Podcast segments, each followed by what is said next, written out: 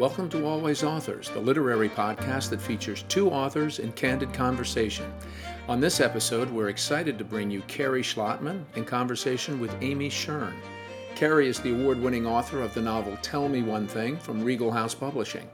Amy is the award winning author of the novels Unseen City, The Mermaid of Brooklyn, and How Far is the Ocean from Here? Inspiration starts now.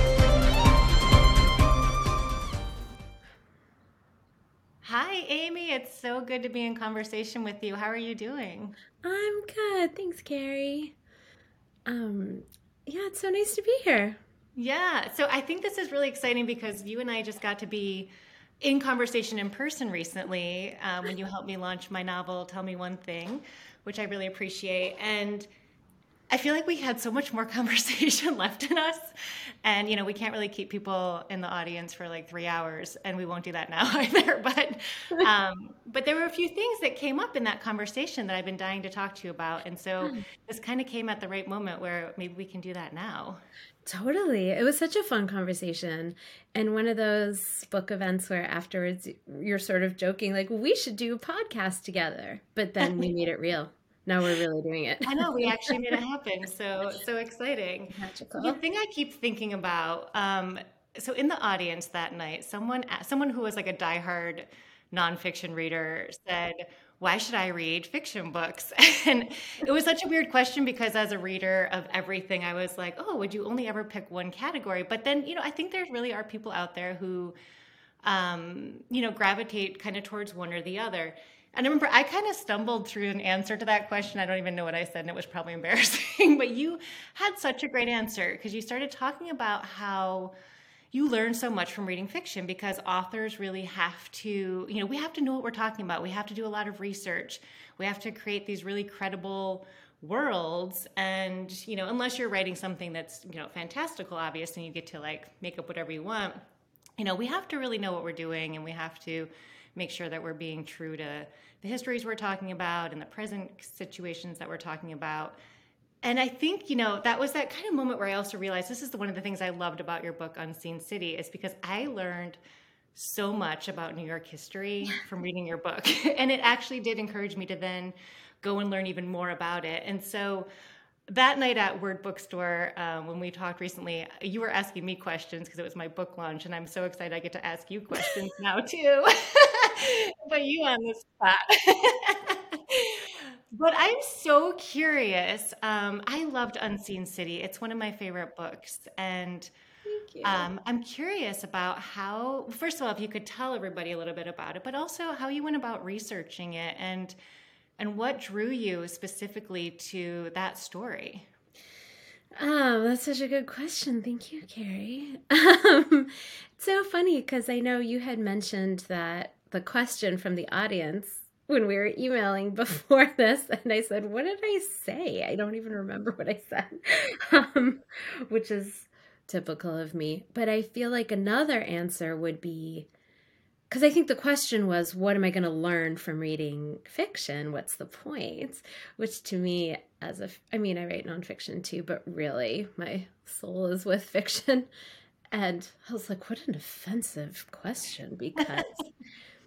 I mean, do you only, it's such a transactional relationship to have with reading. Like, I will only read something if I can obtain some information from it, which is a great way to read you know journalism and also, and you know sort of instructional or informative nonfiction but i feel like there's so many other reasons to read and i feel like something that i i always learn from reading a novel whether it's researched or historical or not um you know in a great novel there's a lot of big t truths about life about how people interact about how many times have you read a novel and just read a part about a, a relationship or some observation about how people are interacting and thought, oh, God, that's so true. I didn't realize other people felt that way. I'd never seen it articulated that way, which to me is like the stuff of, of living a life. Um, but also, sometimes we actually do a lot of research for novels, as you did um, with Tell Me One Thing.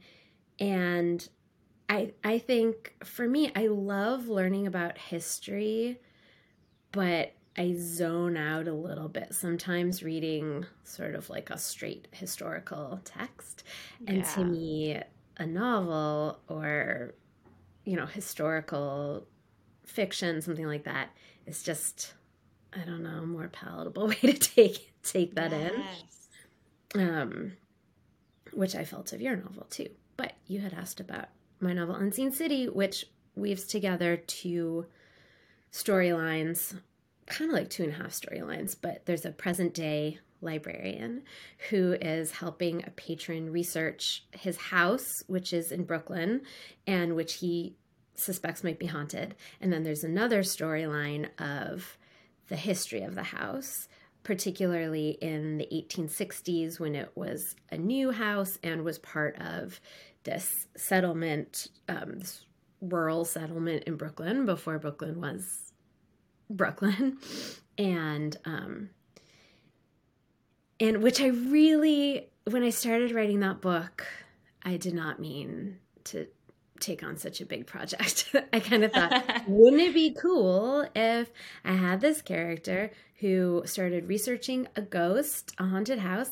in Brooklyn, and then there'd be this historical layer. So I kept researching sort of different elements of Brooklyn history and and realized as probably all historians already knew, but to me it felt like somewhat of a, a revelation. That you can't really dig that deep beneath the surface of any story of American history without getting to a story of. Um, I mean, it started off being sort of about gentrification, but then below that is sort of a deeper story of of racism and disenfranchisement and to whom does the land belong and to whom does the city belong. Um, so I ended up doing tons of research about Civil War era Brooklyn and and the draft riots in the 1860s that really transformed the New York City in a way that I had never learned about before, really. Um, and yeah, I just ended up doing way more research than shows up in the book, as I'm sure you did too. You know, you have to do so much more research than you actually need for the book and I got yeah, really, really do. I got really obsessed. You know, for a while, I, I remember I was writing, listening to historical recordings of 1860s music, which was oh, cool. real weird vibe. That music, lots of very, and just like, watching documentaries and reading all of these, you know, journals that people had kept at, from the time and letters and trying to get, you know, the texture of what people's voices were like then. It was That's amazing. But it comes through so well in the book because I feel so transported back to those time frames and I loved how you went between present and past because you know there'd be moments where you were so so deeply in this other environment and then to be brought back into the future into the current situation was just kind of a reminder too that like even though these things are so far apart, you know, chronologically, like there's so many things that are still the same, right? The concept of erasure, the concept of displacement, the concept of things getting built on top of things, and then, you know, what remains. Because I know there's still, you know, there's still remnants of these things. There's artifacts around. There's things that you find. And you know i think when we live you know we, we both are in new york city area like this these little things peek out everywhere right? And they just are so intriguing. And when i was researching tell me one thing. So you know my book um, travels from 1980s to present day and I did the same. I was so steeped in like the 80s at some point, and I was alive in the 80s, so this wasn't such a far leap for me. Like I could remember things. But kid, you know, definitely different when you're a kid, and then going back to it as an adult. And right. think, and I, I was doing the same, listening to the music, and again, like you know, this is still music that's being played all the time now. It's a little different, but I got hardcore into it also, and like it kind it was really interesting because it was a little nostalgic, you know, and it was also like a reminder of where some of the issues that we see today, like some of the really early seeds of those problems. And, you know, I think this is what was fascinating too about Unseen City is that, you know, those seeds just go, they're dropped every generation. You know, like you could basically pick up any point in time and find all of these social issues, you know, all of these political issues. It, sometimes these things feel very much like this is the first time we're experiencing them and it's not you know like and yeah. so i think that's such an important part of writing books that you know pop back in time to certain places just as as a way to kind of calibrate like these the constants and the things that are pervading through time and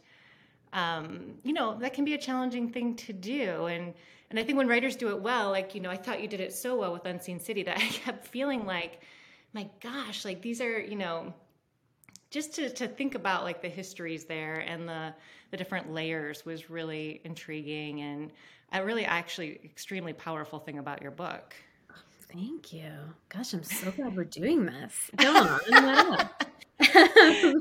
no, I mean, it was true that uh, I, I ended up feeling like the real the real haunted house is America, of course. Yes. And, it's really we're sort of haunted by, you know, unresolved grief, which has been our legacy since the troubled founding of this country, you know, which I guess in a way is true of every country, but for us, it's happened real fast and without a lot of processing. And then when I, when I was, this book took a long time to write.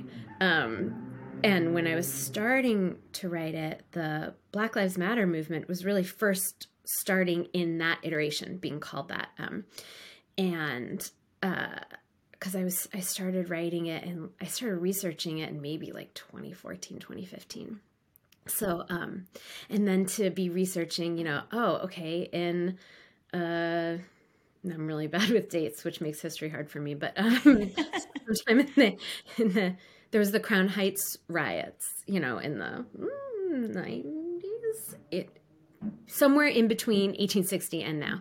Um you know which these like racially motivated um riots this clash between the you know hasidic jewish population in the neighborhood and the caribbean population in the neighborhood which still there's sort of like an uneasy truce i feel like in that part of brooklyn between those sort of very different but also sometimes similar cultures um, and then that this was happening sort of on the same piece of land where you know riots and uprisings were happening in the Civil War era and and just that it's like we've been doing the same thing and having the same arguments you know every 100 years every 50 years I mean constantly and never resolving it in sort of 2020 2021 especially New York City it felt like oh god so much stuff is happening there's all these uprisings things are really going to change in this country and then you sort of get back to neutral and you're like oh wait maybe I not. Know. I mean, one hopes that each time we sort of confront, you know, our troubled past as a deeply racist nation, um, you know, we chip away a little bit more at it. I hope, maybe. But yeah, all of which is to say, you do see the seeds of everything. Yes, you really do. And I love how you talk about the haunting because I think about that. I mean, you literally have that in your book. And I thought it was really brilliant the way that you bring. Um, the sort of the actual and also metaphorical ways to think about haunting and i think you know and, and tell me one thing I, tr- I try to do a similar thing when it can again like there's not as much history there but even from my time in new york so i moved here in 2005 mm. and everything has changed so much and i think about walking down sidewalks that i walked down so many times and everything you know the, the scene around me is constantly changing. The city is constantly under construction. Yeah. Um, the demographics of the city is constantly changing. And i think um, you know in my book i talk about that haunting the character the photographer who's you know spent her life living in new york city hustling to you know with her art career and and how that you know just what that feels like. And i i was thinking about this earlier. Um, there's this concept that i've been reading about called solastalgia and it's oh. this idea of feeling homesick for your home even though you're in your home and you know feeling um, nostalgic for your environment as it's changing around you. And I feel mm-hmm. like I think we're all in this suspended state of nostalgia, where mm-hmm. and this was a term I think that came out of like climate change, like quite literally. Mm-hmm. But I feel like it applies to so much other stuff. And I think about this all the time where um, you know, we're here, we're still here, we're again walking the same sidewalks, but everything feels from minute to minute like it's changing and shifting. And I feel this very much also with the environment and things that are happening and this sort yeah. of sadness for something I can't really control. Um, and I think that this is, you know, sometimes I wonder is this just the cycle of things like like we're talking about is this just one of those other constants that you know, as part of being alive, or is this, you know, some sort of, you know, human made erasures? And I think they're kind of the same thing, you know, yeah. which makes it really challenging. It's, I mean, it's so true. Okay, you made me think of like 10,000 things. One of which is, I think it's O. Henry, some writer, says about New York, it'll be a great city if they ever finish it. And I feel like I always feel that way. I also moved here in 2005, actually. Oh my gosh. Um, mostly. I was here briefly in 2001, which was not a fun time to be here. Um, but yeah, it has really changed a lot. And I feel like sometimes, yeah, like when they finish building this city, I can't wait to see what it looks like. then I have to remind myself that that's not, that's not a thing. Um, but then also, yeah, that idea of things shifting um, and the sense of, yeah, nostalgia. I love that. Climate grief, I feel like is so real. But I feel like I was actually just having this conversation with my almost 14 year old daughter who's really upset about the the willow drilling project that just got approved on federal land in Alaska, which I believe she heard about on TikTok. Um, and she was like, I think that's really bad. People are saying that's like it. Like if that happens, it's it.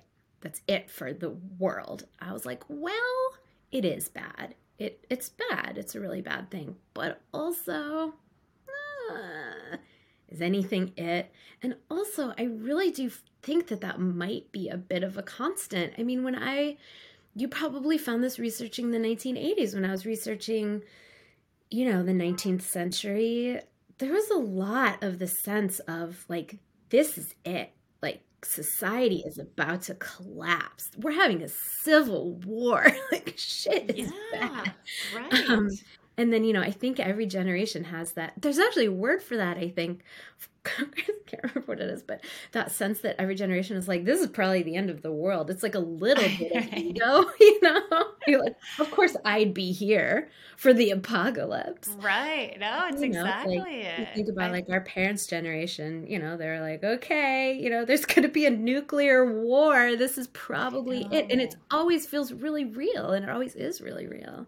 It's so um, exact. It's so interesting because when I was writing Tell Me One Thing, so I had, it was acquired – um, a year into the pandemic, and so uh, you know, and so I was still revising it, so it fast. I did a pretty quick write on that, yeah, and um, so but I was doing the fin- sort of final revisions when the pandemic hit, and you know, in my book, you know, this is again in the 80s in New York City, the the AIDS crisis, you know, going yeah. deep into research on that. Obviously, we all know about it, but to do the real deep research and understand what was happening at a policy level, like why was this how did it get so bad you know until with people not paying attention to it with you know doctors not helping with all of the situations that were happening around it and obviously the political systems at the time were really doing nothing to to help either.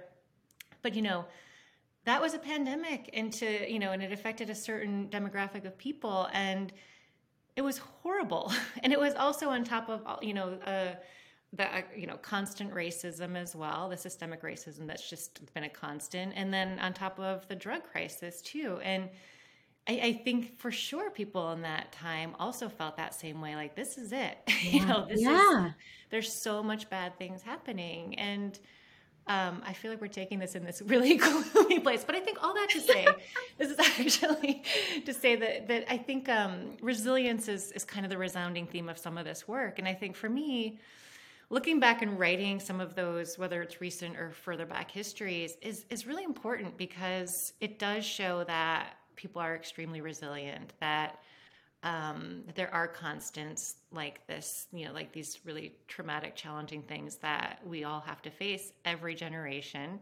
And yeah, that this is not unique to each generation. Right. And I think that's it's an important lesson. I think it's one of the powerful things about writing books that flash back in time like that because yeah.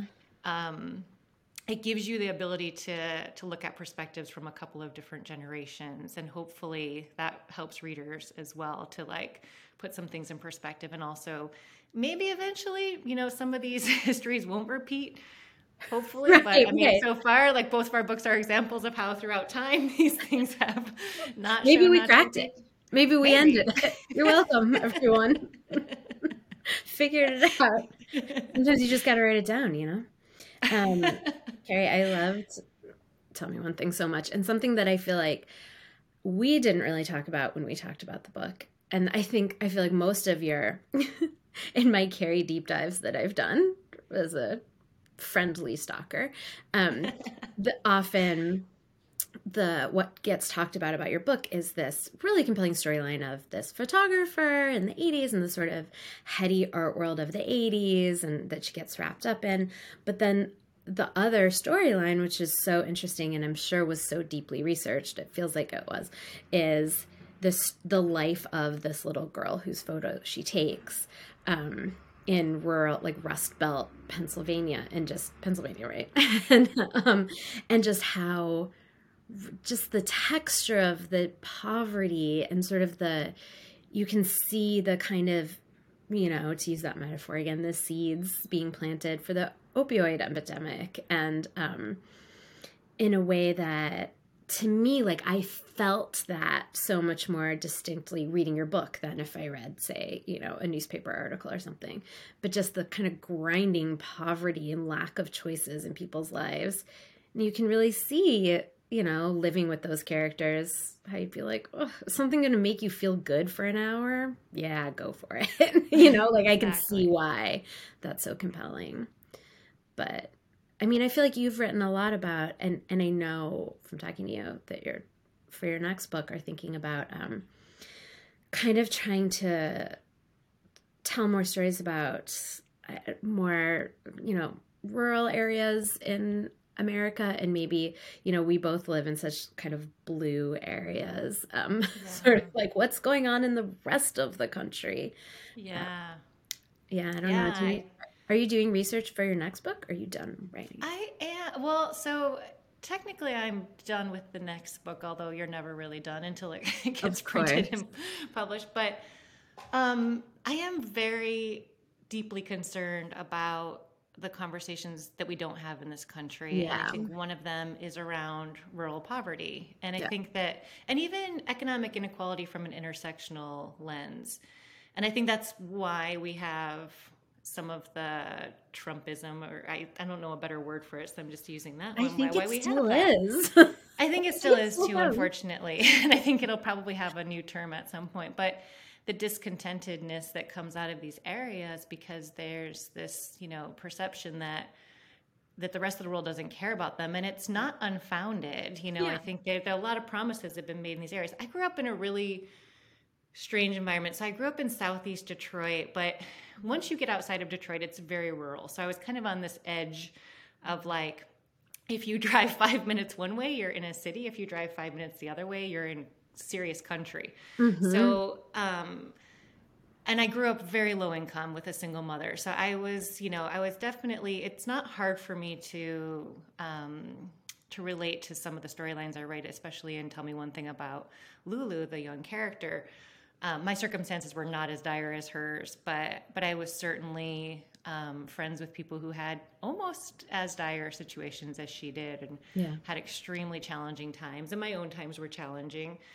And then I moved to New York in 2005 and it was like I always wanted to be here. Like when you're when you grow up in a place like that, I think you either are going to stay there for good, yeah, or you're you work your whole life to get out of there. Right. and um, I worked my whole life to get out of there. I finally got out. I feel terrible kind of saying that way, but it does feel like you kind of survive something when you leave some of these environments, and because they're challenging. And I finally moved to New York um, when I was 29. I didn't come here super young, so I was you know already a, a, professional working in the arts, which helped because I could, you know, get a job that paid decently enough to be able to afford to live here. But it was culture shock. I remember like walking down the street and looking at these beautiful brownstones like by Washington Square Park and thinking, "Oh, I want to I would love to live in one of those." Cuz you know, in Detroit, you can live in something that looks like that and it's like, you know, $500 a month in rent. Yeah. And just like realizing exactly the circumstance that I was in financially compared to the rest of New York and, and thinking, "Oh, oh, okay, okay." Like I'm lucky I'm even here. There's still days where I feel like I don't know that I should be here or could be here financially. And yeah, I think that's um, that's just a challenging thing for everyone. That goes back again to these ideas of displacement, gentrification, and all of these issues right, that we face yeah. in New York every single day. But but yeah, so I, you know, I have a foot in both of these kinds of mentalities. When I go back home, I am steeped in like, you know, very conservative thinking. Not necessarily my own family, thankfully. They're they're very progressive thinkers, but they're factory workers. You know, yeah. they're they're educators, they're social workers. Um, and then I come back to New York, and it's a whole different kind of scene. But um, before before the election in 2020, I just remember thinking, "Oh, New Yorkers have no idea what's coming because the, the county that my like, mom fine. Yeah, no, and it was really shocking because you know the like I grew up in a swing state in the county that is the swing county, the one that actually determines who which way the state goes generally. And when I went home in 2020 and saw Trump signs everywhere, I thought, "Oh no, this is this is definitely not going to go, you know, for the Democrats." And so um and I understood why because you know there's people there who just really felt like they their whole lives were kind of at risk as far as you know no one no one was coming to talk to them about what they were going to do for them um, i don't at all condone the way that some of this behavior manifests but i'm trying to write stories that like get people to understand why people are so unhappy in these areas why they feel left behind and hopefully you know we can start having a conversation about what we can do to support everyone rising up because this is generation after generation of poverty. It's not, you know, from a factory closing or, you know, like it's like everybody's on the line where one thing happens and that's all it takes to like completely economically decimate an area. And I don't think we talk about that enough. Yeah. And I feel like it's becoming kind of a generational problem too. I mean, not to uh, diminish how intense it is to be living in rural poverty, which I don't know anything about really, um, except from reading books like yours. There but um, but I have a good imagination. But um, but did you read? There was just a, a piece that Jessica Gross wrote in the New York Times about how millennials can't afford to have midlife crises. Crises? No, Crises? I haven't read that. It was super. I mean, she's so smart. It was super interesting. But it was about, you know, sort of like, is this the end of the midlife crisis? Because the midlife crisis used to be this, in the way she wrote it, used to be this moment, you know, of course, it's very like bourgeois, middle class, white, generally, white collar moment. But in the past, it's been that moment where, you know, okay, say you got married in your 20s, you bought your first house, you um, are kind of established in your career, you're in your 40s, and you're you look around, you're like, what is that? It was that all the excitement? What do I do? I guess I. I mean, it's also so male, kind of the yeah, buy a flashy car, have an affair or something. Um, and she interviewed all these millennials who, you know, the the oldest millennials are, according to her, in their early 40s. Um, I'm always like, I'm 43, so I'm always like, am I a millennial? what am I? But um but now it's like you have a generation of people who have never had stability, have never had certainty, even in the, the so-called middle class. There's a lot of people who, you know, haven't been able to buy a house, don't have any savings, don't have retirement funds, like have not yet reached a place of stability. And it seems like we'll never reach a place of stability. Our jobs aren't stable, you know, like nothing's uh stable. But then also, I do feel like a real old fart saying that because in that way that, you know, also every generation is like everything was better when I was young. you know. I'm like, oh, the 90s were amazing. There were no problems in the whole world. When I think about it, I'm like, is that true? Right. Or is it just that I was like, you know, 16? I know, like, I know personally didn't have any troubles. But I do think you're hitting on something important though, which is that they're actually, I mean, there's definitely some of that, but there's also the the real problem that yeah, the wealth in the country is getting concentrated more, you know, to this kind of higher echelon 1% of people. Yeah. and this is, you know, meanwhile the rest of us are kind of scrambling. And i think that these are really hard things. And i think that you know we are we're also in a system I think a political system that benefits from keeping us divided along those lines. Mm-hmm. And I, I, mm-hmm. really think we would change. I think the whole country would change if everybody sort of. I feel I always envision it like some kind of like puzzle you put back into a box, shake it up really hard, and then like have to put it back together. But it feels to me like you know if you could pull away all the kind of propaganda that's constantly in our faces and say, yeah.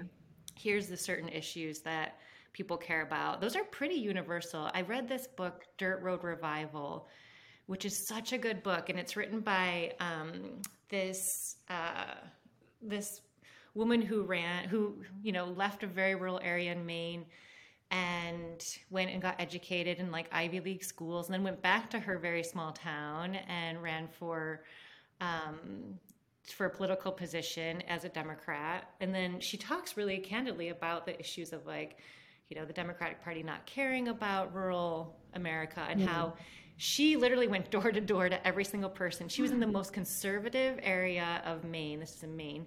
And everyone said, There's no way a Democrat's ever going to win this. so she went door to door, talked to everybody. Everyone had the exact same worries. They were the exact mm-hmm. same. Like they worried about their financial security, about their health and safety. And then she ended up winning, like overwhelmingly winning That's off people who like who would never have voted for a Democrat. Yeah. And she talks about like how to do that. But I feel like, you know, like we need to like make a whole bunch of her, you know, like yeah. get her out there. I feel like that would be really powerful. But again, I think this all goes back to, you know, why stories are so important because they are, like you were saying earlier, I also like I kind of zone out when I'm reading just straight up like history textbooks and and I have to learn history through more creative ways as well. And I think it's so powerful um getting into a character's mind and like that's where you actually start to like develop empathy and start to see yeah. things differently in perspective and i think um i feel like like maybe history textbooks should all just be replaced with like really good historical fiction like, hot take that could change everything but you know now we're in this era of book banning and i feel like that oh, would yeah. i mean that would just yeah that could open a whole other kind of can of worms but you know this is why though but this is why those kind you know books are getting banned versus like no one's necessary i mean i know that we have these issues with like people banning critical race theory but you know they're banning fiction because it is so powerful. It's telling the same stories as these like crappy boring textbooks are. It's doing it in a way that actually could change something and actually ignite people to like have empathy to like think about organizing to think about themselves and yeah. that's such a powerful thing. And that does that definitely did not happen to me in like junior high history class like, at all. I was just like, what? What is the fight with historians everywhere? what are you doing? I'm so sorry. I love you, historians. You're so important, and there are people who love reading your work. Could you like add some more scene? Like a little dialogue?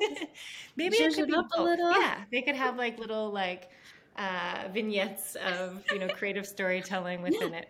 It's like a historical reenactment in like a true crime show, but it could just yes. be a little moment of scene in a history textbook.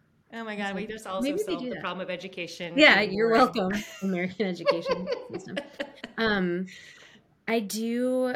I I feel like whenever I hear about the banned books, people wanting to ban books, I'm like, wow, thank you for thinking books are that powerful. Like the idea that novels could be that still in this day and age where we're told that kids don't read as much and they're just on the internet all day.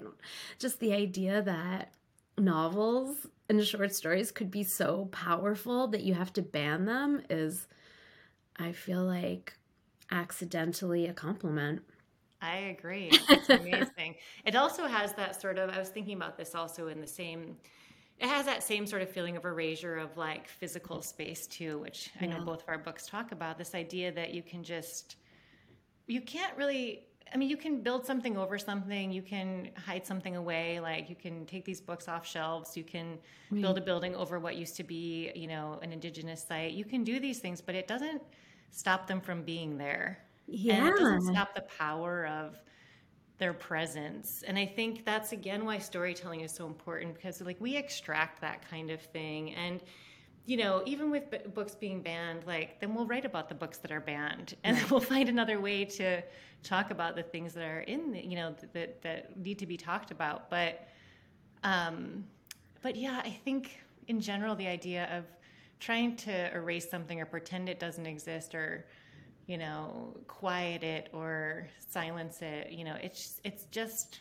it's such a it's such an ineffective and, yeah it's really missing the yeah and like, what are you trying to hide? I mean i feel like it's like uh, perspectives of people from non-white backgrounds um and like queer sex and sometimes just sex in general. Like you you think that you can make these things go away good luck right um, right yeah it, it makes me think of I was talking uh, to a friend who's also a mom about, you know, what kids read. And is it okay if our kids are reading stuff that we think is like kind of not totally age appropriate? I was like, well, look, okay, when I was 13, 14, what was I reading? Flowers in the Attic? Did you read those books? They were like softcore porn for tweens in the 90s about incest. So, but the storytelling was like so interesting um, and so compelling and you know everyone just wanted to keep reading them and pass them around. But i was talking to a friend who said her mother went through her copy of flowers in the attic and um, folded over some pages and said these pages are really inappropriate and i don't want you to read them but you can read the rest. And she was wow. like got it. And of course skipped to the folded over pages obviously um, because it's like, hello, have you ever met kids or teenagers? I know. You're just making them more interested. Yeah. I also think like of all of the different kinds of content that anyone is consuming right now, yeah. that books the problem. Really? Books are definitely not the problem, and yeah. I think the stories they're going to find that kind of content elsewhere. All yeah. they have to do is go on the internet for one second, and right. they'll find way worse that they're than they're finding in books. So it's such a yeah. It's just I think it's like a, just like a dog whistle for certain kinds of behavior, and it's you know all these things are motivated from the wrong you know the wrong places, the wrong intentions, but. Um, but it's been a little terrifying. I remember when we first yeah. heard about some of the books being banned, I thought, oh, okay, this will die down. Because I feel like this is, again, another one of those constant, you know, like yeah. every now and again this pops up and we're like, oh, that's annoying. And then right. it seems to calm down again. this time it's, you know, it's finding a lot more root. And yeah, um, I don't know. I don't know why. Uh, again, there's some things where these some of these constants, I'm like, this doesn't feel like it needs to continue to be a problem. Like this should be one of those things that did get sort of just like just it doesn't continue to happen but right it's like are. okay don't be silly harry potter isn't about the devil come on but right. then also you know in a more meta way it's just there's a real unpleasant vibe of fascism about just you know the act of banning books that i think more than you know i think obviously that's what disturbs us when we hear about it more than the idea that a teenager couldn't find this book i think they'll find the books they want to find um, but yeah it's just the it's the fascism for me. That's yeah, a that's a little problematic. The fascism is always pretty terrifying. so I have a question for you because I do yes. have a lot of time left. So what are you? I hate when people ask me this question, but I'm totally going to do it to. Rude. but I'm just really curious. Like, what are you reading right now that you love? What am I reading? Oh, that's such a good question. I just, I've actually weirdly been reading a lot of craft books um, about writing, which I don't usually do. But I've been teaching a lot of um, memoir and personal essay writing. And I write personal essay, but it's not, I feel like I don't, my background is not as extensive in it as in fiction. So I feel like I've been reading a lot of craft books to think about sort of more clear ways to talk to my students. Um, I just finished Bodywork by Melissa Febos, which oh, is yeah. incredible um, about writing memoir and personal essay. She's just an amazing writer.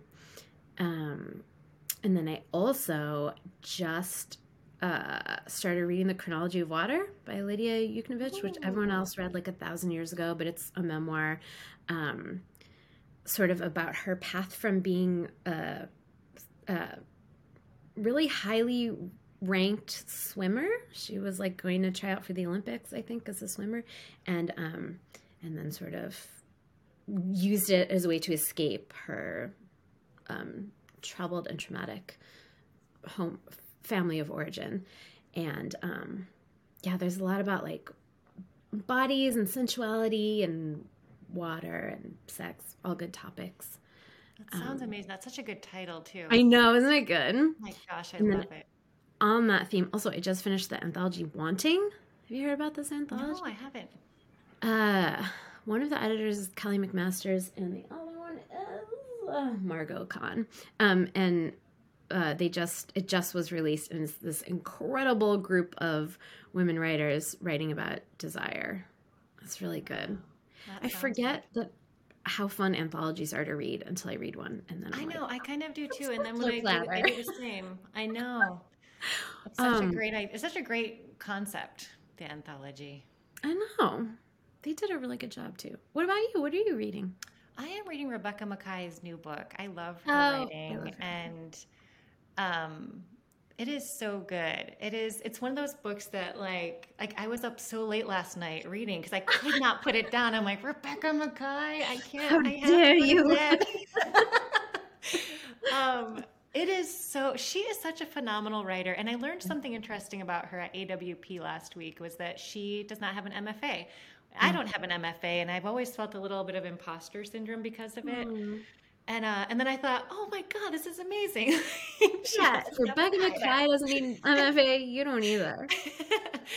um, but yeah, it's. I mean, I don't really need to recommend it. It's on like the national bestseller list right now, so everybody is reading it. But um, but it is so good, and mm. she is such a master at bringing in all these different elements and like tying them in a way that I don't even know how her brain can do it. You know, I'm reading this just imagining her somewhere in this outline she must have of keeping all these threads together because it's brilliant and i just you know it's been it's interesting because this is the second time where i've read i read great believers when i was um, working on tell me one thing and yeah and i it was kind of amazing because she has this free way of writing that i had realized made me realize as a writer that i was being I was a little restricted in the way I was thinking about voice in my book or just like mm. restricting my own voice in the book. So um, I remember on a revision just being like, you know, like manifest Rebecca Makkai and get that's her confidence so and just write. And I think that um,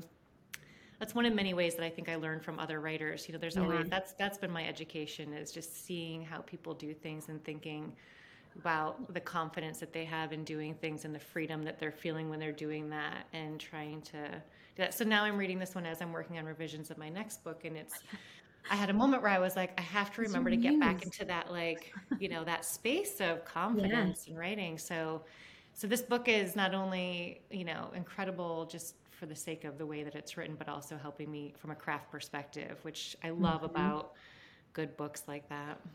I know. I mean, I do think that really is the secret of learning how to write, you know? I mean, I do have an MFA and I don't know. I loved getting my MFA. It was really fun. It was like writer summer camp for three years and I met great people.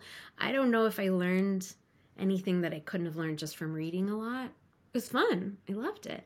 But um but really, I mean that's what I tell my students, you know, is like really really i know this is a boring answer to how do i really learn how to write something but it's really so much reading and you exactly. do learn so much from reading and from like i, I tell writers i work with to if they're stuck on a structure issue to take a book or a story that they really love and to outline it as if it's theirs um, and just look at it's like you can pick it apart and look at how it's made and then sort of think about that structure for your own writing.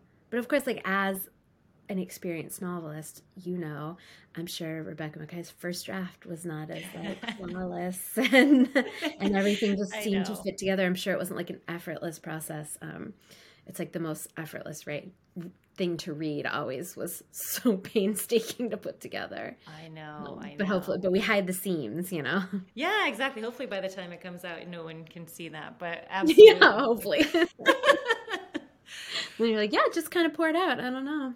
I know it was just perfect from page one. So. It's been so great talking to you. I'm so glad we were able to do this. And me too. We were right. We really should just do this like weekly. I know. We can Let's just keep finding difference to us. What's next? We'll just yeah, we'll just like record something and put it out there and see what happens. but Amy and Kerri show. Um, I'm so excited for your next book. Thank you. I'm excited for your Oh, next gosh. book too. Thanks. Thanks. Uh, yeah, it's such a strange process, you know. I know, I know, and a long one, but we're getting Yeah. there. We're getting there. In each book, I think, oh, this will be easier now, but it, but it isn't. But that's okay.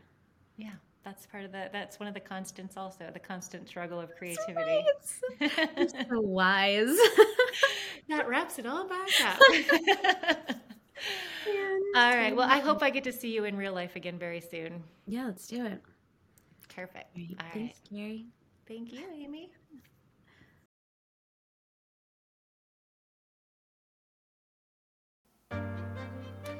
Thank you for listening. Please visit alwaysauthors.com to learn about our other episodes. Always Authors is an exclusive production of Atomic Focus Entertainment.